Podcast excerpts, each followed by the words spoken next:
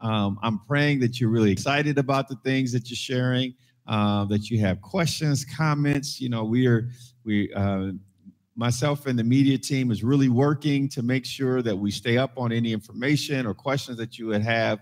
We are taking this thing pretty slow. So if you thought you were going to rush into something and I was going to rush into things, then you probably you might be a little uh, disappointed. But stay patient with me.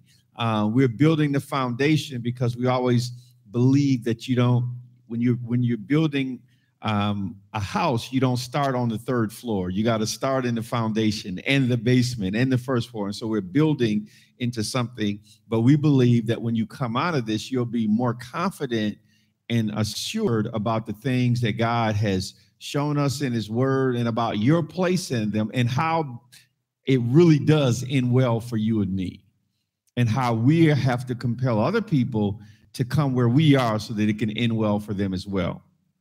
All right. So that's what we've been talking about. And uh, I pray that you continue to stay with us and be encouraged in this process. All right. It's going to speed up now. Uh, we have these objectives. We've given you these seven objectives here. So just want to remind you of them. Number one, we said is to provide perspective into God's prophetic scriptures. Two, to illuminate end time events in a way that is consistent with all of the texts of the Holy Scripture, full of hope, faith, and love. Three, to acknowledge that God is both full of grace and mercy, but also judgment and vengeance. There are warming scriptures, but also warning scriptures. Four, to highlight principles, patterns, and personality profiles that appear repetitively in scripture, enabling us to look backward but see forward. We said that's that's really part of the secret sauce of how we do this that's different from what you may have seen other people do.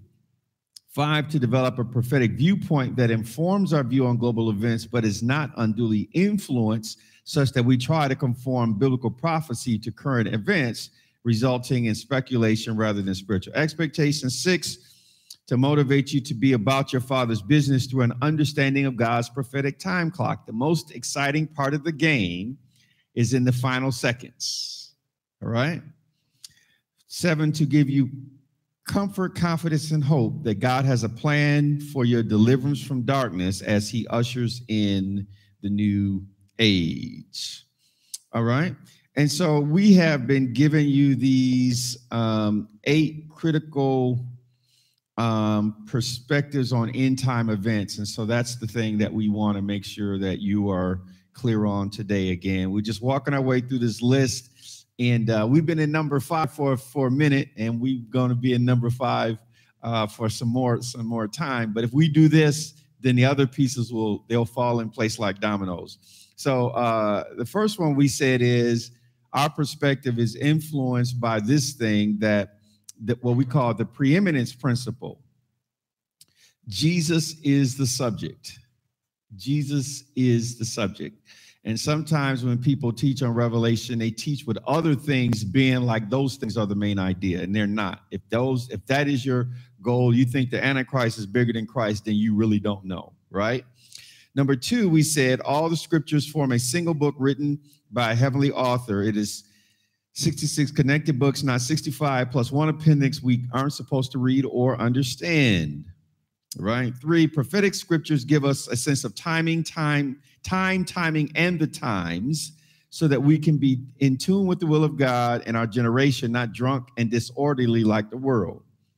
Or as the young people like to say, stay woke. Number four, there is a principle of prophetic pattern repetition that occurs in scripture. Often, biblical scholars find one instance of prophetic fulfillment and lock onto it as if it was the only one. Just because it is one doesn't mean it's the only one. And we continue to deal with um, number five, which is there is a pattern of prophetic types and shadows that over types and shadows that foreshadow the first coming of Christ. This is also true for the second coming, that there were these types and shadows that we can see from scripture that gave us a picture of what the forward was looking like. And we've been talking about that. We'll do that some more today as well. I'm going to go on to number six just so that I can go through the whole list for a sake of completion. Number six says that um, Satan has always wanted to assume the place of God, whether in heaven and on earth throughout history. That will not change. Now, Pastor David, why is that so important? Because one of the things that um, in Isaiah talks about a type of Satan, it talks about Lucifer and so on. And some people say, well, I don't know if that's Satan or not. Okay, well, let, I'll help you. I'm going to help you. But one of the things he said is, I will be like the Most High. I will be like the Most High, right? The devil's always wanted to be God. That's why he always wants you to worship him. If you be the son of God, bow down and worship me. I'll give you all of this, but I want to be worshiped because I want to be God. Right? He's never going to be, but he's always wanted to be. And so we can see things that he's seen God do that he's always tried to imitate and substitute.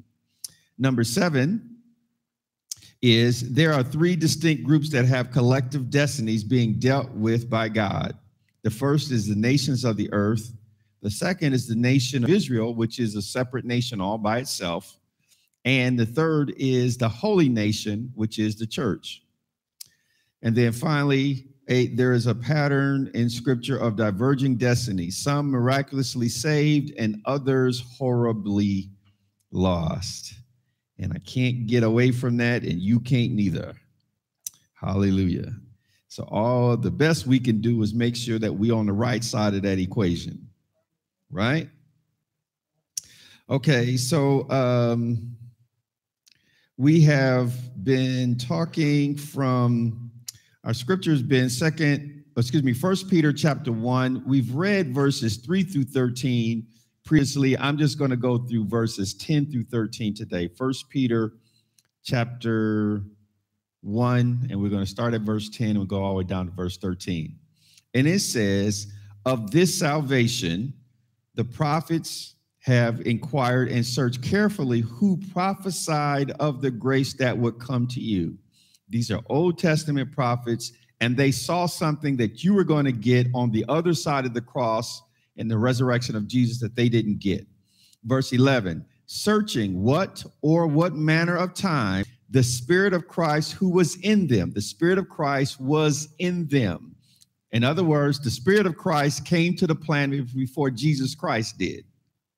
The Spirit of Christ in them was indicating when he testified beforehand the sufferings of Christ and the glories that would follow. Christ did the sufferings, we get the glories. All right.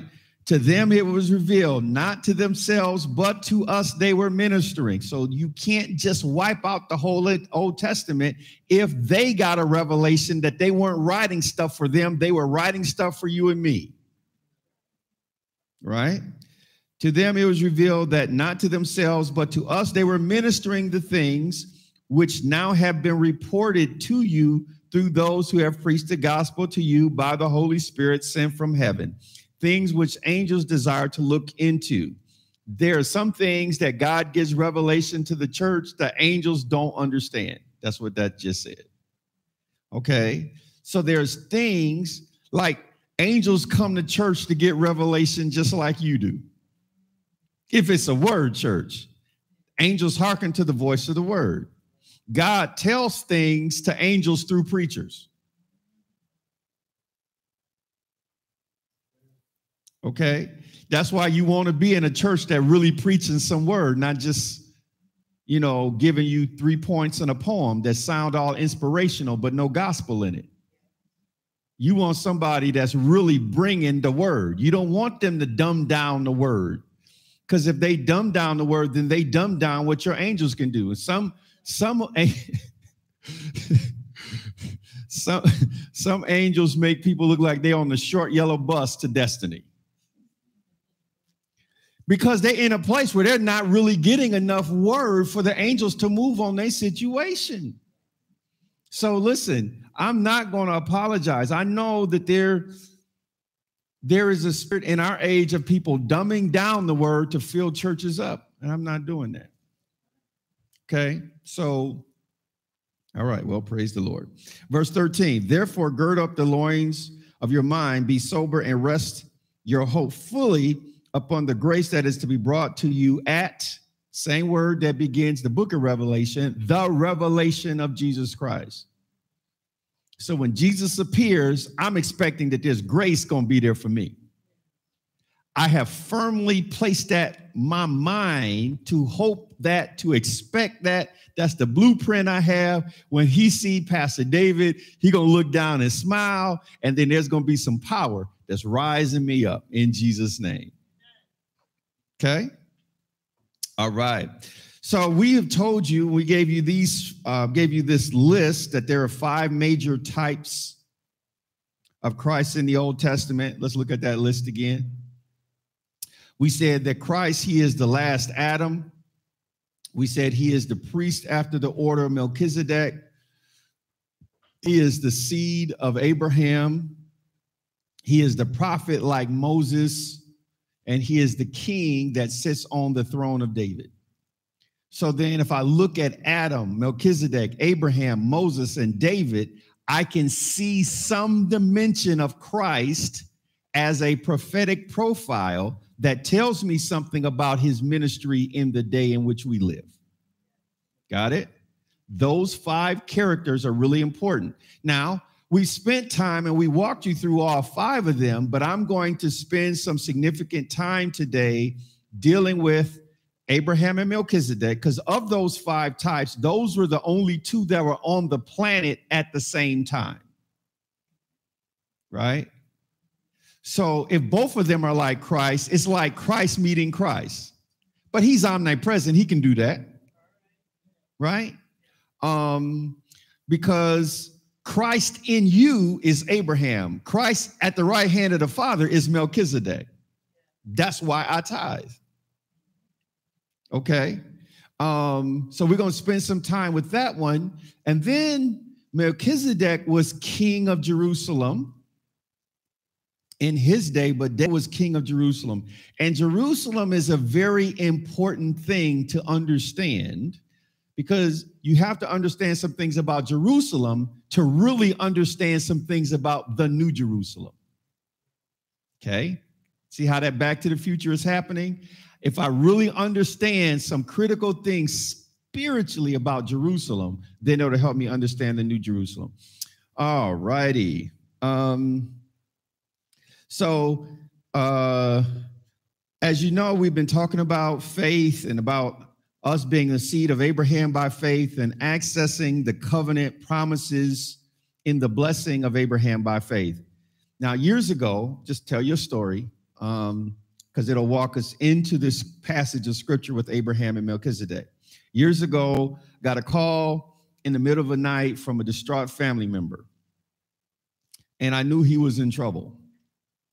And um, I knew I needed to get to him, but I did not know where he was. I needed to get to him, and I did not know where he was.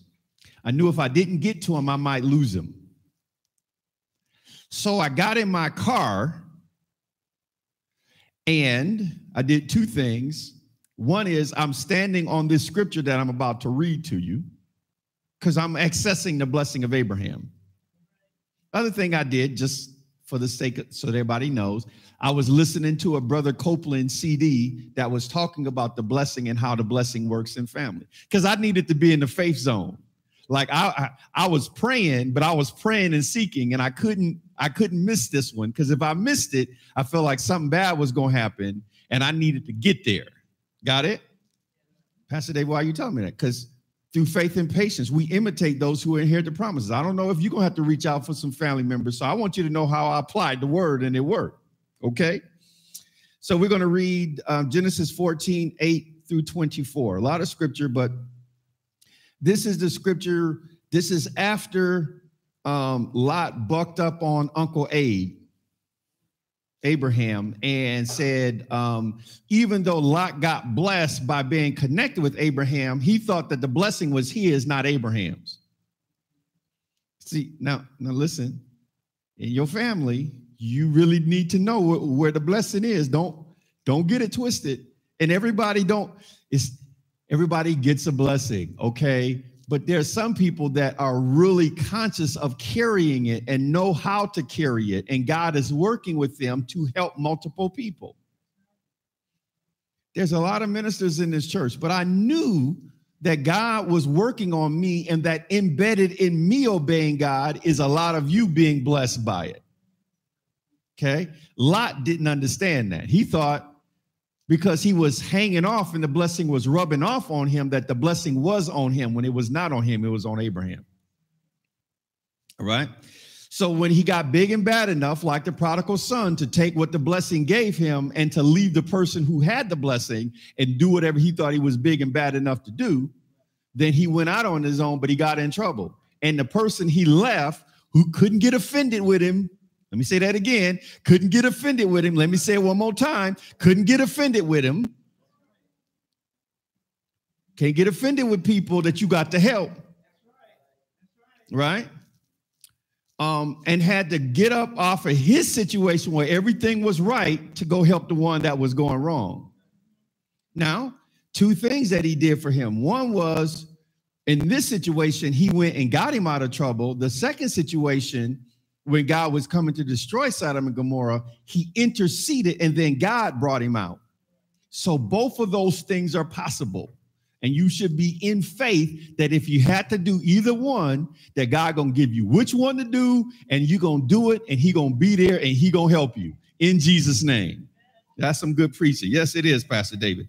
And the king of Sodom, um, the king Gomorrah, the king of Gomorrah, the king of Admah, the king of Zeboim, the king of Bela, that is Zoar, went out and joined together in battle in the valley of Siddim against Chedorlaomer, king of Elam, Tidal, king of nations, Amraphel, king of Shinar, and Arioch, king of Elasar, four kings against five.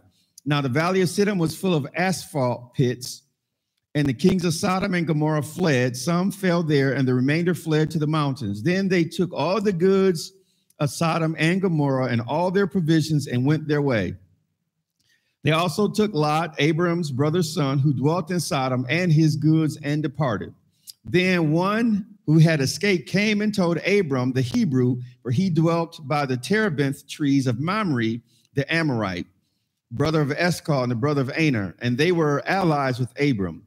Now, when Abram heard that his brother was taken captive, he armed 318 trained servants, I call them the 18, who were born in his own house and went in and pursued as far as Dan. He divided the forces against them by night, and he and his servants attacked them and pursued them as far as Hobah, which is north of Damascus. So he brought back all the goods, and he also brought back his brother Lot and his goods, as well as the women and the people. And the king of Sodom went out to meet him at the valley of Shaveh, that is the king's valley, after he returned from the defeat of Chedorlaomer and the kings who were with him.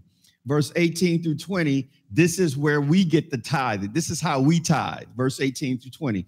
There Melchizedek, king of Salem, brought out bread and wine. Those are communion elements. He was the priest of the of, of God Most High, and he blessed him and said, Blessed be Abram of God Most High, possessor of heaven and earth, and blessed be God Most High, who has delivered your enemies into your hands. And he, Abraham, gave him Melchizedek tithe of all. Got it?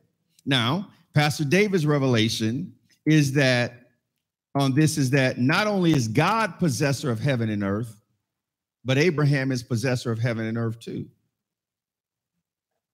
Now, there is no punctuation in the Hebrew.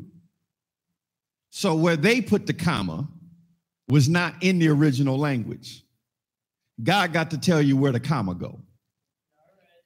Okay, so I'm not changing the Bible. There was no commas in there. So they said the comma is, blessed be Abram of the Most High God, that God was possessor of heaven and earth.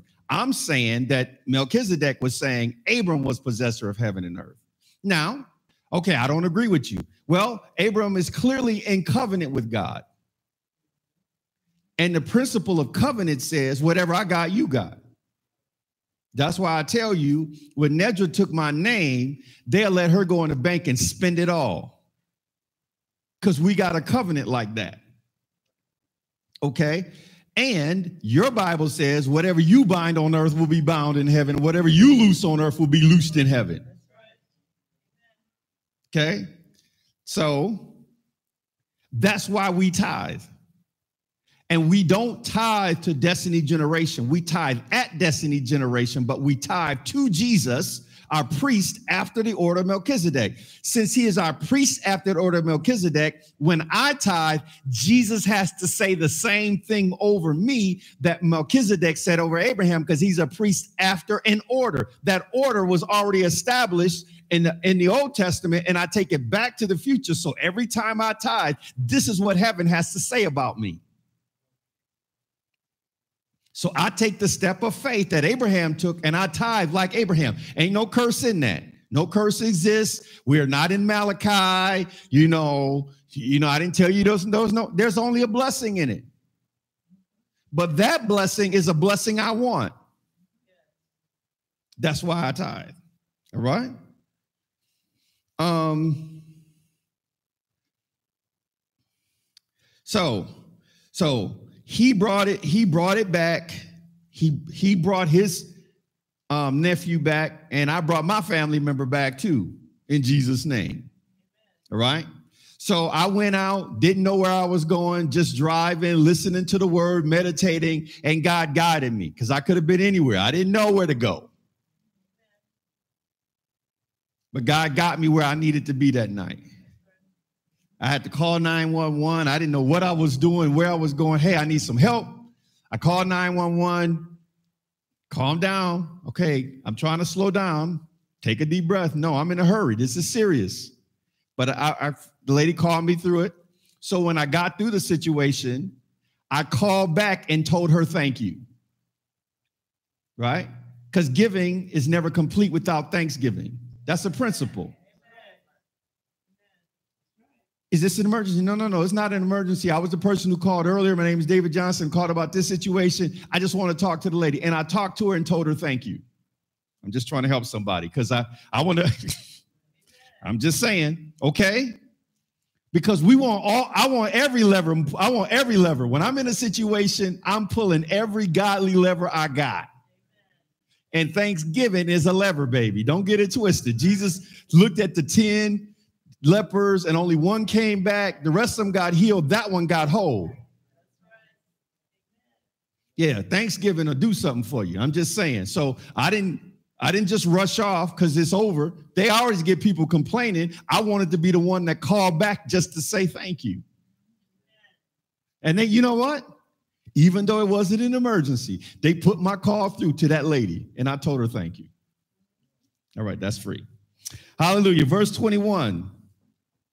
Now, after Melchizedek came, the king of Sodom comes. Let's look at this figure. Now, the king of Sodom said to Abram, Give me the persons and take the goods for yourself. But Abram said to king, the king of Sodom, I have raised my hand to the Lord God Most High. That's covenant talk. He didn't just say, he wasn't saying I'm high fiving God. He wasn't even saying I'm worshiping. He's saying, I have a covenant. I raise my hand in covenant with God, Most High, possessor of heaven and earth, that I will take nothing from a thread to a shoelace, and that I will not take anything that is Lord yours, lest you should say, I have made Abram rich. Some stuff God don't want nobody to get the credit. Except only what the young men have eaten and the portion of the men who went with me, Aner, Eshcol, and Mamre, let them take their portion. Now, clearly, from Abraham's perspective, doing a deal with the king of Sodom was like doing a deal with the devil. All right? You know, when I was a kid, we used to have see these commercials, and there'd be a kid doing something, and then there would be an angel to pop up on one shoulder and say, Do the right thing, do the right thing. And then there would be a little forky tongue, you know, pitchfork, pointed tail devil on the other side. Don't do that, don't do that. And he had both, and and both of those things would be in just as cartoon, but y'all understand the picture, right? So here's Abraham. Now he's he's he's got two kings from two cities. One city is a city of peace, Shalom, Salem, king of peace. The other one is the king of, of a city that has alternative lifestyles and a place that's about to be burnt up. One, so there's two cities with two kings ruling. Okay? So if Melchizedek is a type of Christ, then clearly the king of Sodom must be a type of the Antichrist. And now Abraham has to make choices. And so he had to decide I'm going to tithe, not play the lottery, because it's $1.6 billion.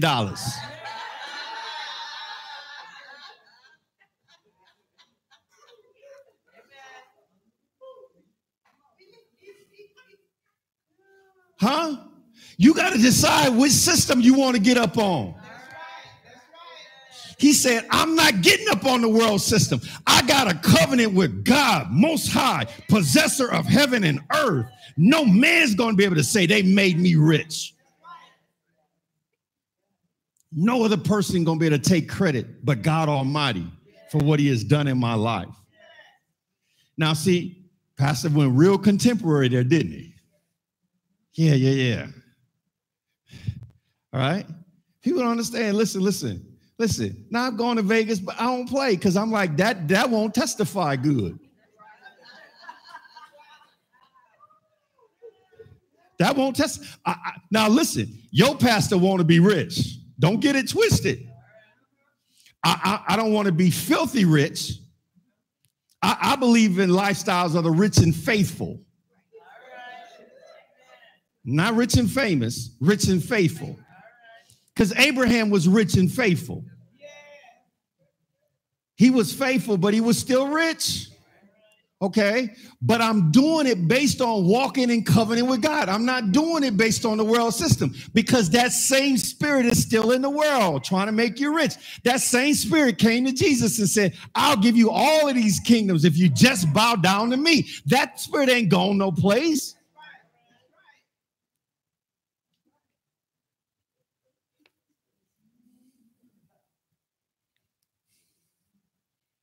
All right. Now, let's look at a scripture we've looked at before and see how these types play out. I told you about there's these two witnesses in Revelation. Now, in one account, those witnesses clearly had the spirit of Elijah, but in another account, I can look at those same two witnesses and say that they're a type of Melchizedek and Abraham standing in front of the king of Sodom, because all of these three was in the same space, weren't they? They all came. It didn't. It wasn't like Melchizedek had left and then he showed up three days later. This was all happening in the same space. All right. Okay. Revelation 11 verses 3 through 8. And it says, I will give power to my two witnesses, and they will prophesy 1,260 days, clothed in sackcloth.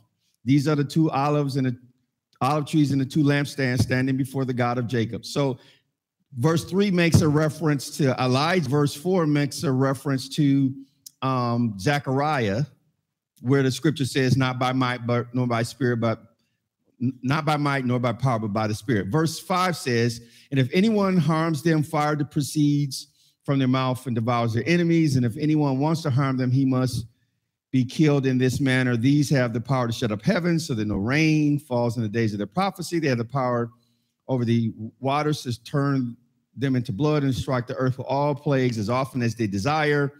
When they finish their testimony, the beast that ascends out of the bottomless pit will make war against them, overcome them, and kill them, and their bodies will lie in the streets of that great city which is spiritually called Sodom and Sodom and Egypt. Sodom and Egypt. Sodom, the same Sodom Abraham dealt with. Egypt, the same Egypt Moses dealt with. If it's spiritually like Sodom, then the two witnesses could be like Melchizedek and Abraham. If it's the same one, if it's like Egypt, then it's like Moses and Aaron standing before Pharaoh. Do you see how these types they're they're back in the future?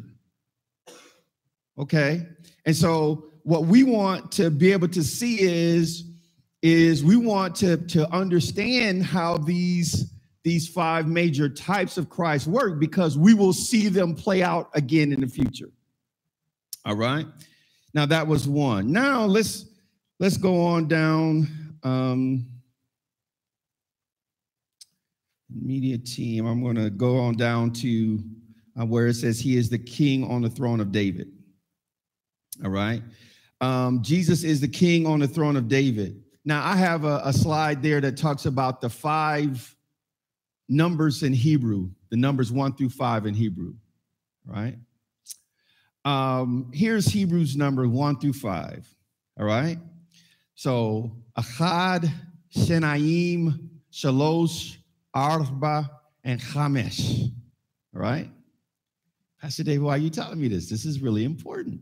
Okay, I'll never tell you something that was irrelevant.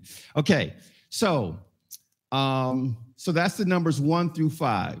Now, um, in English, in English, I can look at some at um, I can look at words and and have some sense of the number by the prefix where it's, where it's unity, uniform, unanimous, unicycle. Says one, right? Um, I am bivocational, two vocations. I ride a bicycle, right? If somebody is bipolar, Lord Jesus, help them, right? Something's biannual. The Trinity tells me it's a number three. A tricycle or triple tells me the prefix tells me something about it. Um, a quarter, quadruple, quadriplegic, okay, tells me it's something related to four. The prefix tells me something, right?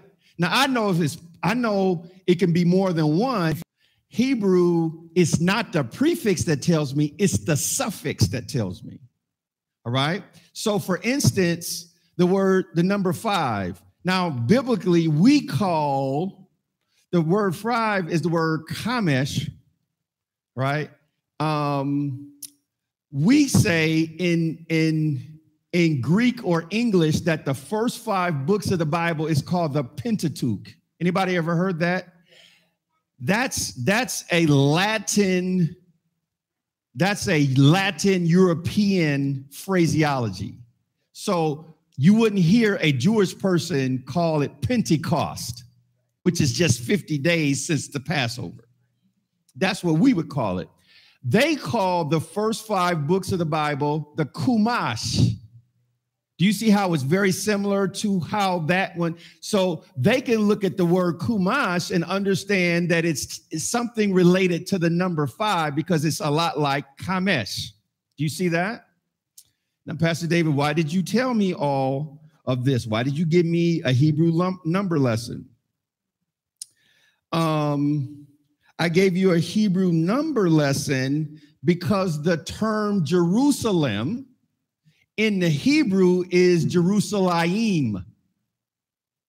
Jerusalem has the same suffix as Shanaim. So in the Hebrew concept, Jerusalem isn't just one city. It's two cities.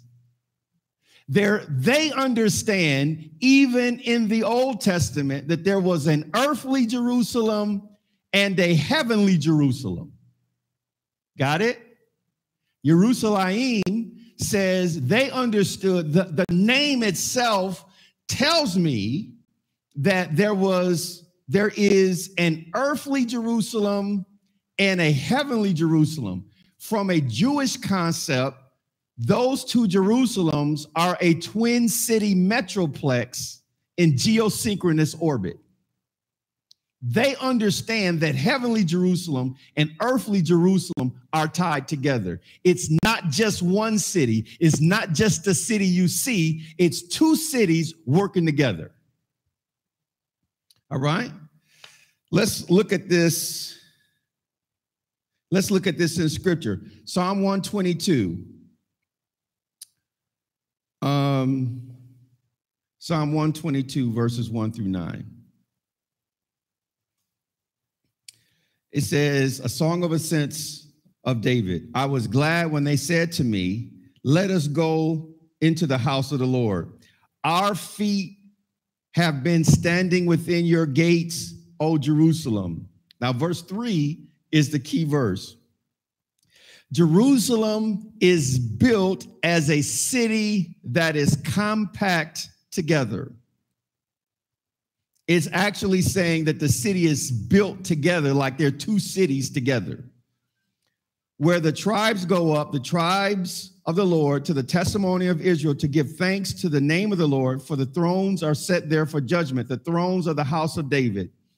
Pray for the peace of Jerusalem. May they prosper who love you. Peace be within your walls, prosperity within your palaces. For the sake of my brethren and companions, I will now say, Peace be within you. Because of the house of the Lord our God, I will seek your good. All right. Now, remember that um, when in, in Abraham's day, Melchizedek was a righteous king who ruled over Jerusalem. All right. But by the time, by the time that um, Joshua got on the scene, it was no longer a righteous city. By the time Joshua got on the scene, you know, there was the Ammonites and all these other other ites and the mosquito bites. I'm not just kidding. Um, the Jebusites were the people that ruled over Jerusalem at that time it had changed its name from Salem Shalom to J, um, Jebus. And Jebusites were the people that ruled the city of Jerusalem at that time. All right. Now, um, Joshua had destroyed a lot of the tribes, but because Jerusalem was a city that was built on a hill and fortified, he couldn't break in Joshua was, was not successful at taking Jerusalem. Got it? All right. And so the person who was successful at taking Jerusalem, even though there were Jewish people all around the city, the person who was successful was David. Let's look at it. Um, Second Samuel chapter 5, we're going to read verses 6 through 9. And it says, And the king, King David, and his men went to Jerusalem against the Jebusites, the inhabitants of the land, who spoke to David, saying, You should not come in here, but the blind and the lame will repel you, thinking David cannot come in here. Now, they were selling wolf tickets. They were selling wolf tickets because they had been there a long time. Now, they had a reason to have that kind of swag. They were like, Joshua couldn't take us out. None of the old judges, Deborah, none of them dudes didn't do it. Samuel didn't do it. Saul didn't do it. Why you think you're gonna take our city? No. We can put we can put the handicap team up in front of you and they'll still beat you. That's what they were saying. Now I'm not trying to, that's what they said. That's your Bible. I didn't I didn't put that on it. They said that.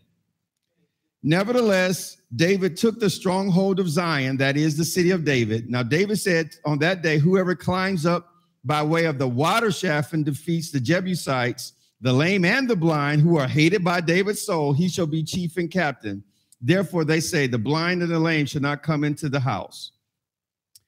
Then David dwelt in the stronghold and called it the city of David, and David built all around from the Millo and inward. So, because they had those natural advantages, they said, David, you can't get in here. And David said, he saw something that nobody else saw. He said, This gutter, which you treat as an exit, I can make it an entrance. David had a military strategy mind. He saw something. See, when it's your destiny, God will let you see stuff that other people couldn't see. Right? David was the one who recognized, as strong as Goliath was, he is still uncircumcised. He understood the covenant better than the rest of them brothers on his side because he wasn't the only one circumcised. If all of them army people on Israel's side would have dropped their draws, all of them was circumcised on the eighth day. but he understood it better than they did. Okay. So when it's your destiny, God gives you a way to do things that other people can't see, even if other generations couldn't figure it out in Jesus' name. Now, notice that when he took the city, he began urban development. He started at Zion. Zion was a special fortified section within the city. It was a hill section that ultimately will become the Temple Mount, right? But the whole city was up on a hill, okay? Um, because of the level of the city on the top of the hill, you had to ascend physically. Whenever you make a pilgrimage um, to Israel, they say you are going up to Israel not just physically, they're saying it's on a high level spiritually, so you're going upward whenever you go up to Israel. That's why they would sing Song of Degrees, Song of Ascents. Those songs were not the song they sung when they got to church, they were singing their way up to church. See, I'm about to rant. If you got if you got your song life right on the way to church, then the praise team wouldn't have to pump you up because you've been cussing and fussing in the car with your spouse in, on the way to church. If y'all could get it right on the way to church, it would be easy for us to get in the spirit once you got here. Hallelujah. Praise the Lord. Okay.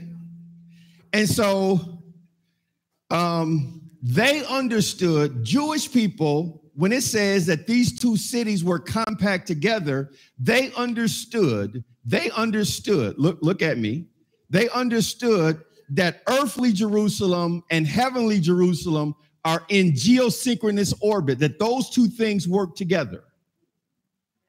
They are a twin city metroplex. So there are old there are there are Jewish people who don't know about the book of Revelation who can tell you about the new Jerusalem because they understood the old Jerusalem. They've been going back to the future for a long time. Let me read this. I, actually I have a a commentary, a Jewish commentary, not a Christian commentary, a Jewish commentary on the book of Psalms called the Tehillim. All right? And this is what it says. It says this verse introduces the dual nature of Jerusalem's sanctity. Jerusalem is the place where heaven and earth, earth meet in a spiritual sense. The celestial source of blessing is known as the upper Jerusalem because it corresponds to the lower Jerusalem. Right? People perceive this dual existence of Jerusalem, heavenly and earthly. Heavenly Jerusalem. Now, this is they don't even have the book of Revelation. This is what they say just reading the Psalms of David. Heavenly Jerusalem represents a utopian ideal of a perfect city, totally in harmony with God's wishes. When David designed earthly Jerusalem, he modeled it upon the example of heavenly Jerusalem and made every effort that both cities should become like a city that is united together. All right? So, what now, Pastor David, why are you telling me all of this? Because they could look at earthly Jerusalem and they can tell you more about the new Jerusalem than you and you and you got the book of Revelation. Well, problem is we don't read the book of Revelation. We just cherry pick certain scriptures, but they actually read the book that God gave them. Got it? Okay. Now, let's see some things that mattered about this Jerusalem. First of all, it mattered not only if you took pilgrimage to the city, you had to at least three times a year, right? Whatever city in Jerusalem, in Israel you lived in, you had to appear at the temple. Every male had to appear three times a year. Passover, right? Pentecost, which is the Feast of Weeks, and then the Feast of Tabernacles. So at least three times a year they would have to go up. That's why when they were going up to Jerusalem, Jesus was somewhere in the crowd because everybody was traveling. Remember when he was 12 years old and he got lost? Everybody was traveling. They were caravanning because everybody had that was like going to the convention. Right? So everybody was traveling, right? Now, um, because he was 12 and that's the age of bar mitzvah, up until that time, he was dealing with mama. But when he started when he got there at 12, he would come back and he would be dealing with daddy because he's with the men. So that's why they thought he was with one or the other. but everybody went up. Now, it not only mattered how you pilgrimage to Israel to Jerusalem, it also mattered if you lived there. All right. Let's look at Psalm 87, verses 1 through 7. And it says, His foundation is in the holy mountains. The Lord loves the gates of Zion more than all the dwellings of Jacob. Glorious things are spoken of you, O city of God, Selah. I will make mention of Rahab and Babylon to those who know me. Behold, O Philistia and Tyre with Ethiopia. This one was born there. And of Zion it will be said, This one and that one were born in her and the Most High Himself shall establish her. The Lord will record when He registers the people, this one was born there. It matters if you were born in Jerusalem. And it says, not only is it known by, by natural citizenship, God knows who was born there. Right? Um, Verse 7 says, Both the instruments, the singers and the players on instruments say, All my strings, springs are in, you, are in you. Okay, so Pastor David, why is this important to me? Okay, they had this thing about Jerusalem as a natural city. Why does it matter for me? Well, it matters everything for you. Let's look at John chapter 3, verses 1 through 12. John chapter 3, verses 1 through 12. This is my man Nick at night. You know, Nicodemus. There was a man of the Pharisees. That means he was a, he was a religious leader. Man of the Pharisees, a religious leader named Nicodemus, a ruler of the Jews. This man came to Jesus by night and said to him, Rabbi, we know that you are a teacher come from God, for no one can do these things, these signs that you do, unless God is with him. So he said, they have already decided, the Pharisees, this is the early part. John 3 is the early part of Jesus' ministry. They had already decided that he was come from God. Right Now look at verse 4. Um, verse, excuse me, verse 3. Jesus answered and said, Most assuredly I say, unless one is born again, he cannot see the kingdom of God. Now, one translation of this says born again, another translation says born from above. Born again, born from above. Born from above is being born from the heavenly Jerusalem. All right? Nicodemus said to him, How can a man born um, be born when he is old? Can he enter a second time into his mother's womb and be born? Jesus answered, Most assuredly I say to you, unless one is born of water and the spirit, he cannot enter the kingdom of God. That which is born of flesh is flesh, and that which is born of the spirit is spirit. Do not marvel that I said to you, You must be born again or born from above. Are you surprised that I'm telling you this? The wind blows where it wishes, and you hear the sound, but cannot tell where it comes from so is everyone who is born of the Spirit. So if you're born from above, people can't look at you and know exactly where you came from. You look just like you're a natural person, but I'm not a natural person. I'm a supernatural person. My citizenship, the way the Apostle Paul said in Philippians, my citizenship is in heaven. I already am a citizen of the heavenly city because God has recorded that I was born there the Lord has taken record. Because the Lamb's Book of Life isn't over there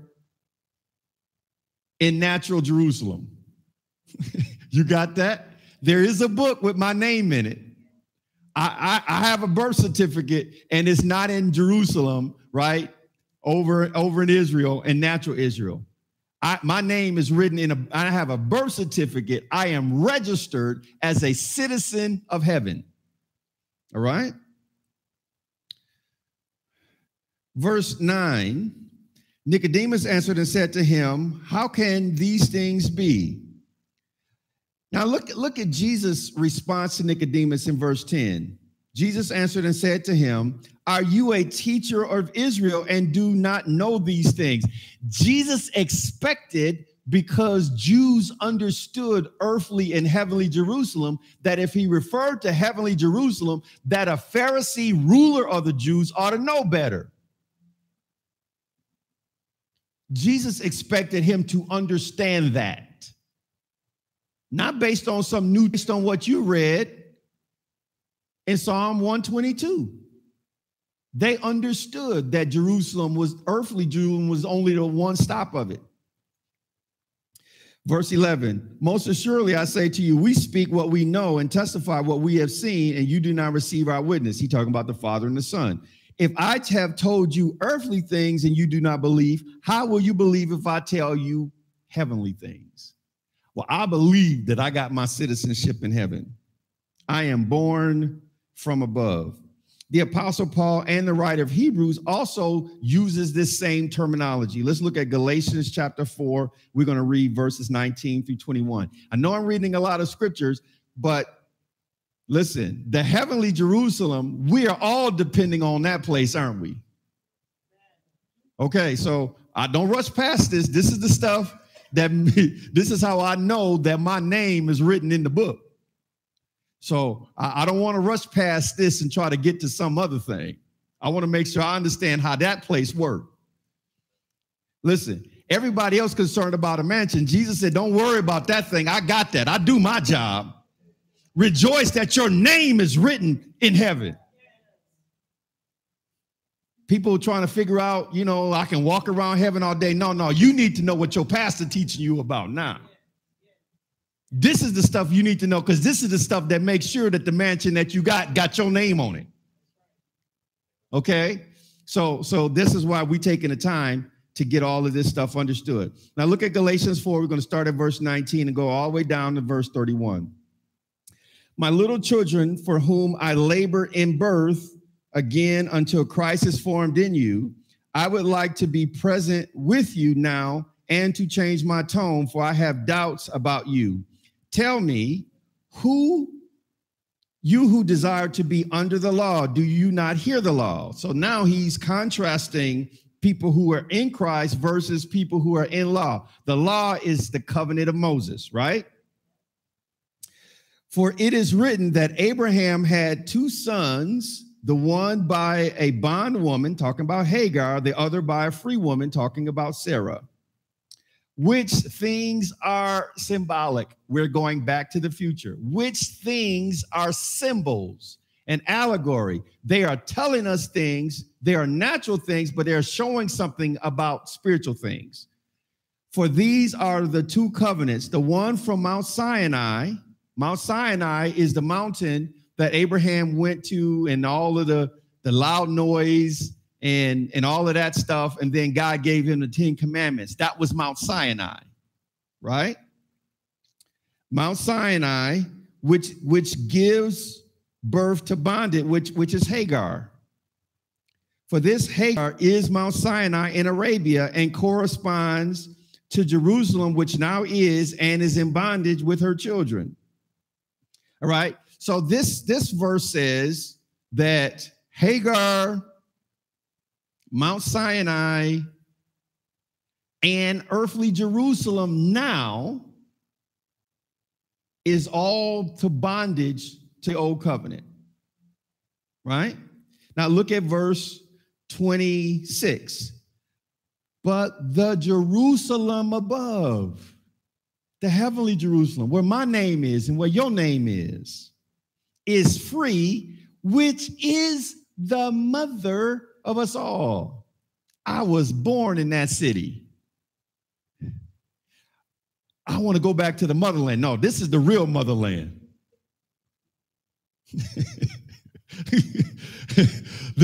listen, listen.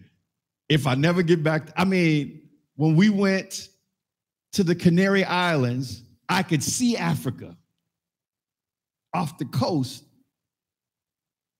right? That's as close as I've ever been to Africa. But if I never get to that motherland, there is a motherland I'm planning to get to. I'm just saying. I'm just saying, there is a motherland. Jerusalem is the mother of us all. Somebody say amen.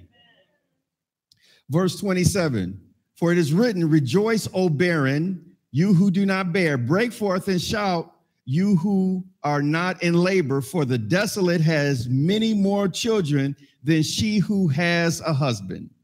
Now we, brethren, as Isaac was, are children of promise.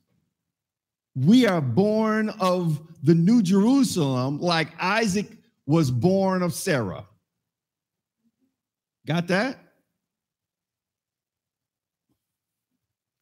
Verse 29. But, but as he was, as he who was born according to the flesh, then persecuted him that was born according to the spirit, even so it is now. Talking about Isaac versus Ishmael.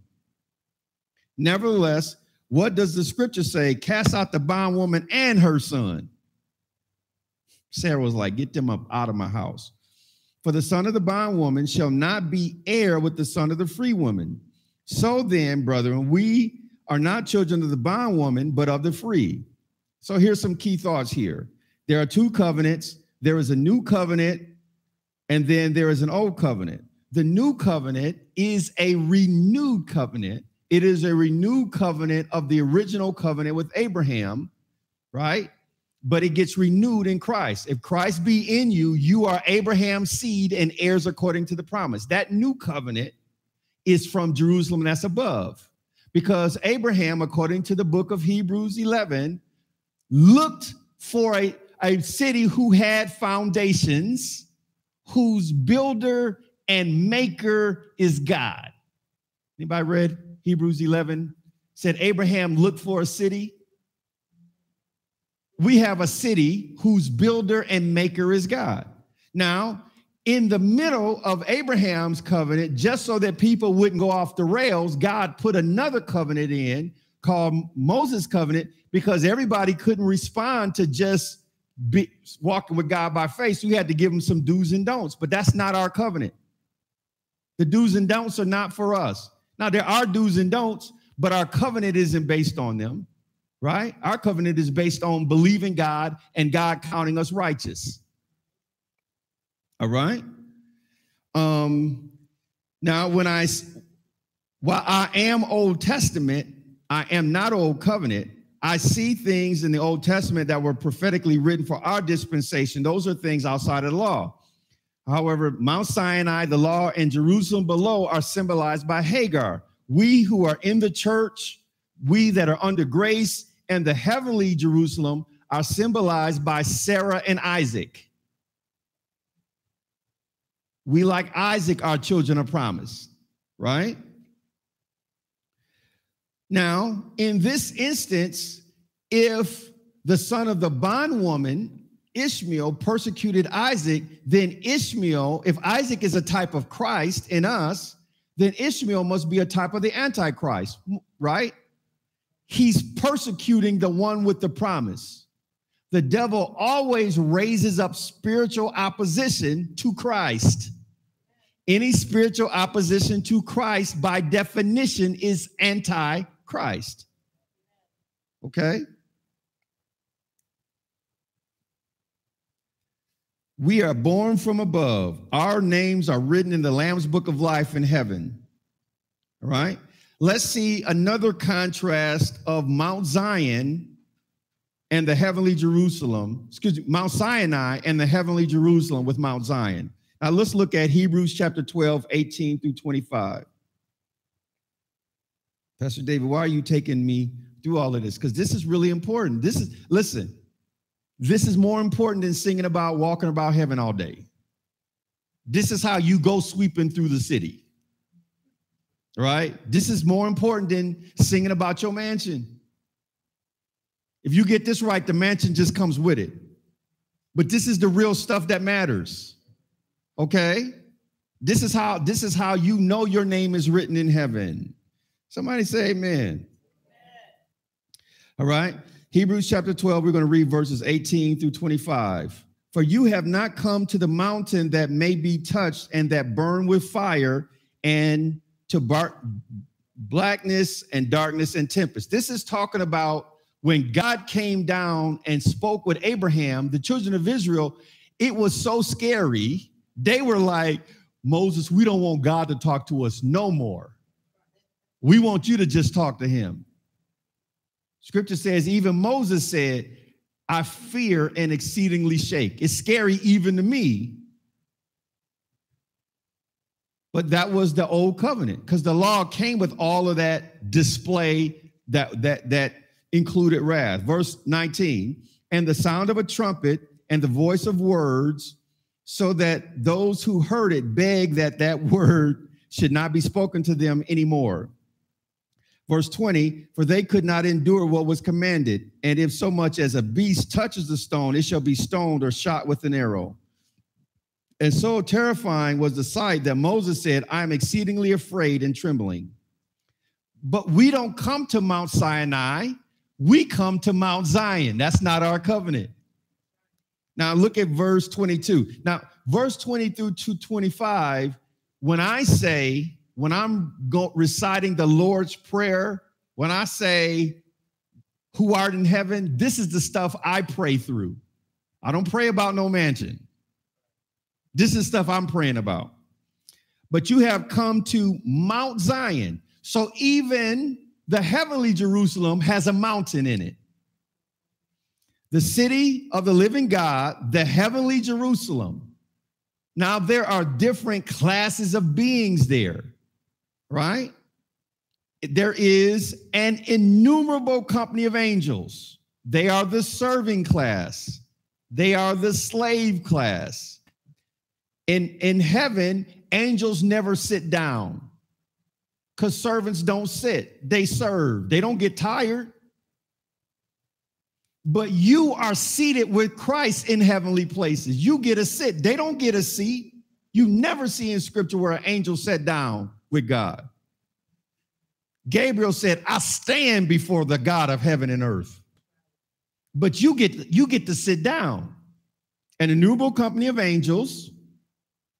Now here's us to the general assembly and church of the firstborn who are registered in heaven. My name is written there. Now, see, that right there is shouting materials. My name is registered in heaven.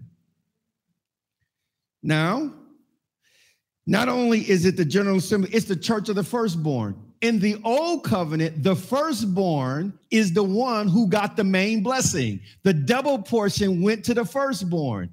God gave the firstborn status to all of us because Jesus is the firstborn among many brethren, and we are joint heirs with Jesus. So we all get firstborn status. Right? but your name got to be written there. To God, the judge of all. Notice the picture of God in heaven is not just God the Savior, He's God the judge. He to, to God the judge of all. Okay? The, the General Assembly and church is the same thing, but it's just General Assembly is just like it's a convention. Like there's um, in Ephesians, it talks about the whole family in heaven and in earth, right? But I like the way um, Bishop Otis Floyd said on when he did his um, Revelation 19 song, Hallelujah, Salvation and Glory. He said, They can't crown him king until I get there. Right? Because the General Assembly has to be there. Everybody has to appear on the day that Jesus is coronated. All right? Now, um, then it says to God, the judge of all, to the spirits of just men made perfect. What is that? That is Old Testament people who died right be- with God before Jesus came, died, and was resurrected. Those are the Old Testament saints who are grandfathered in, even though they didn't accept Jesus when he was alive, because Jesus wasn't alive when they was walking the earth. Got it? Now let's look at verse 24. Jesus, the mediator of the new covenant, talks about the fact that that uh, Abraham was the mediator of that old covenant, but Jesus is now the mediator of the new covenant. Watch this. Now there's another resident that's also important in this city and the blood of sprinkling that speaks better things than that of Abel. Abel's blood says, punish him. Jesus' blood says, give him mercy, give him grace.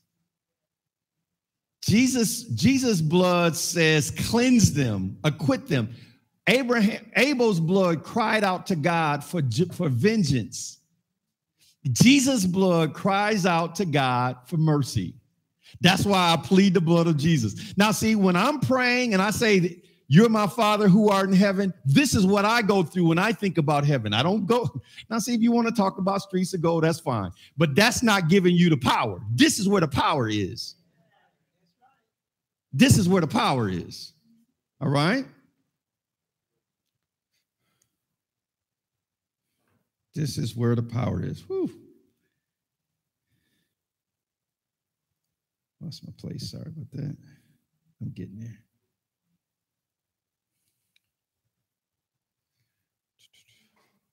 All right. Verse, what's the next verse there? 25. All right. Verse 25 says,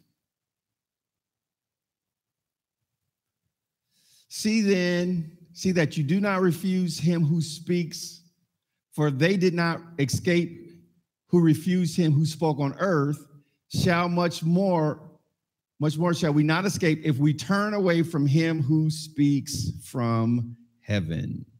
Amen.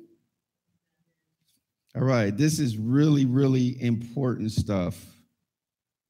This is really important stuff. There's something there. I'm sorry. There's something going on with my with my notes here. Um, now, Pastor David, why is this so important? Because if if I believe that this city exists, if I believe that um, that this, this is a real place. Now, both Old Testament and New Testament describes the heavenly Jerusalem as a real place, doesn't it? A real city, like with streets, a, a city that has terrain to it. It has mountains and hills, Mount Zion. Okay. Um, then I don't have a right to then say when when scripture describes a, another spiritual city that's not the bride, but the whore, right? And calls it Mystery Babylon. I can't say that that's not a real city if this one's real. Either I got to throw them both out or put them both in. Okay? So if one exists, then the other one has to exist too. Because the same book told me about both of them. Okay? Um, also, I want to make sure I understand. It, it, was interesting. I was reading, and they said our, our president tweeted, God bless him. Pray for him in Jesus' name. He tweeted that um, even even the New Jerusalem has walls and has an immigration policy. Hold it, bruh. Hold it. Stay in your lane. I know you got a bunch of evangelical Christians who are co signing you, but stay in your lane. That's not your lane. This is my lane before you start talking about there's walls in that city, the cross is my statue of liberty. God, Jesus stretched out his hands and said, Bring me your huddled masses. And if they believe on me, I will give them, I will grant them citizenship in my city. My blood will cleanse them, and they can they can be saved and their household if their household believes in me. Yeah, there is walls, but everybody can get in if they just sign up. Stop trying to take text out of context to support your political position and trying to put the Bible on locking up children. Stop it. All right, that's that's Pastor David's rant for the day. All right? All right, but we're going to understand this, and then we're going to go from this one and really start to deal with now the things of Satan. But we had to do, I don't want to ever make the Antichrist bigger than the Christ. But if this stuff is true, what we'll see is, what we're going to see is that one of David's descendants, Hezekiah, who was a king, showed the secrets of Jerusalem to the, to the messengers from Babylon. And they took down and said, We're going to one day in one generation come back and take Babylon. And from that day to this day, Satan has a system of Babylon that's always been trying to enslave the church and God's people. And we're going to understand Satan's types from the Old Testament and how the enemy to this day still tries to do what the Babylonians did to the children of Israel in the Old Testament. Amen. Did you get something out of this?